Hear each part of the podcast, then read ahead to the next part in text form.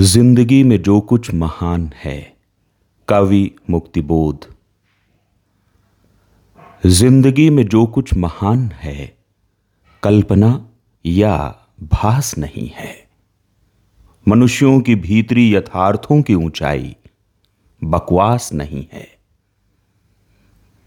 अगर वह बकवास नहीं तो मानव की मुक्ति के नाम पर, उन्नति के नाम पर, संघर्ष के नाम पर आदर्श के नाम पर, स्नेह के नाम पर, गरजते हुए, भोंकते हुए, चमत्कारी अहम का प्रयास भी नहीं है।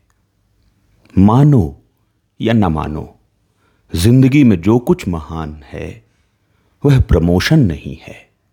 किसी बड़े आदमी या साहित्यिक का झूठा सर्टिफिकेट एप्रिसिएशन नहीं है।